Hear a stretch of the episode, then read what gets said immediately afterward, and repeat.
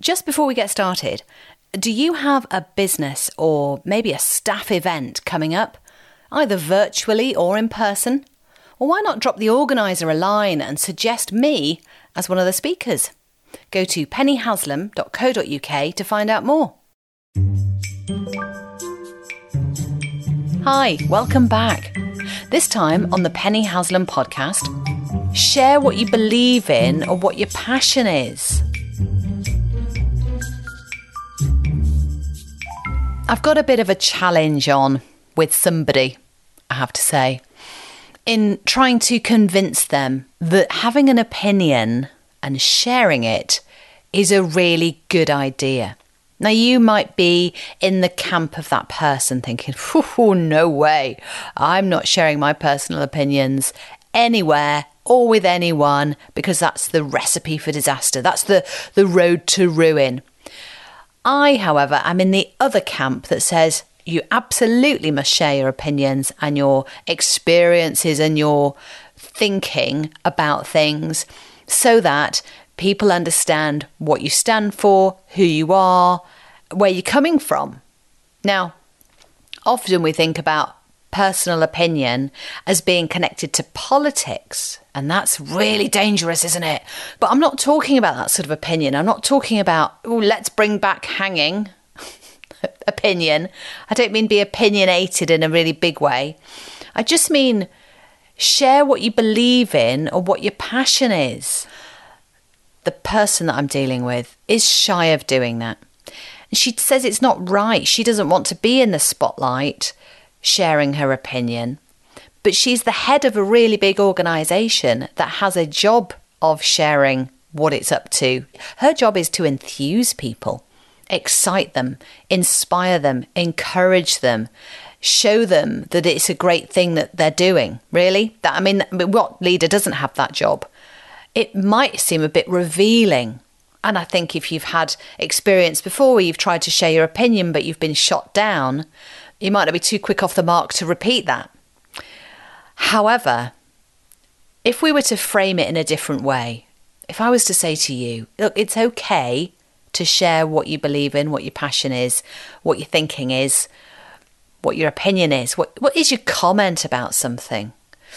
Because A, not everyone's listening and are that interested. you can be you can be reassured by that. No one's really listening. but if they are listening, they might well go along with what you're saying and go, wow, yeah, I totally feel that as well. And you're the person for me. That's brilliant. Or they might think that's absolute nonsense, but it's making me listen anyway because I'm, I'm agitated by it. I'm, I have a reaction to it. Now, if you sit with both buttocks firmly clenched either side of the fence and not sharing that belief that you've got and that experience that's helped bring it about, I think you shortchange people actually. So they never understand who you are and what you stand for, and you become a bit bland as a result. That's not exciting. That's not enthusing people or inspiring them. That's just bland. And what you end up falling back on are corporate key messages, and you get yourself tangled up in all of that. Now, key messages are great, they're really important. What you want to get across, what's important to get across. But the only way in which you will get a feeling of humanity across is if you share your beliefs, your ideas, your passions, etc., etc., etc. So, it's a simple question and one we often struggle with. But if you can think about some of the people around you who are able to share opinions, you might come to an understanding that they're not bad people. And therefore, if you do the same, you're not going to be seen as a bad person. And yes, we might expect a little bit of criticism, but it depends where you hang out on what you say.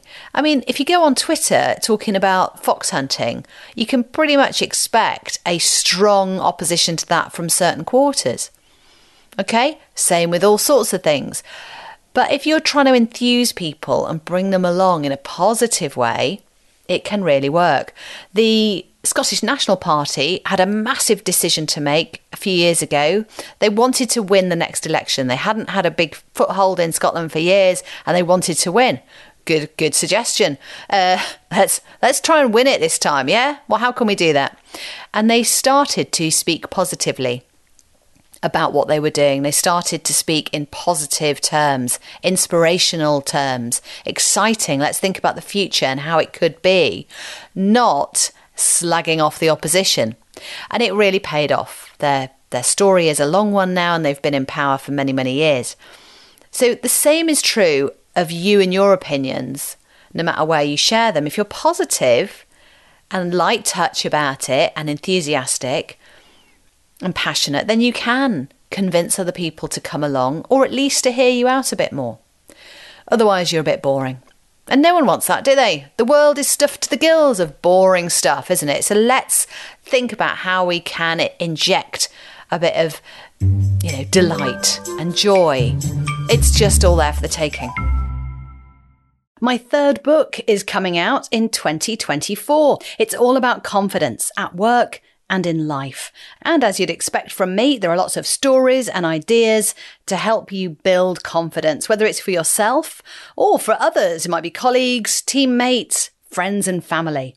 Head to pennyhaslam.co.uk slash confidence dash book.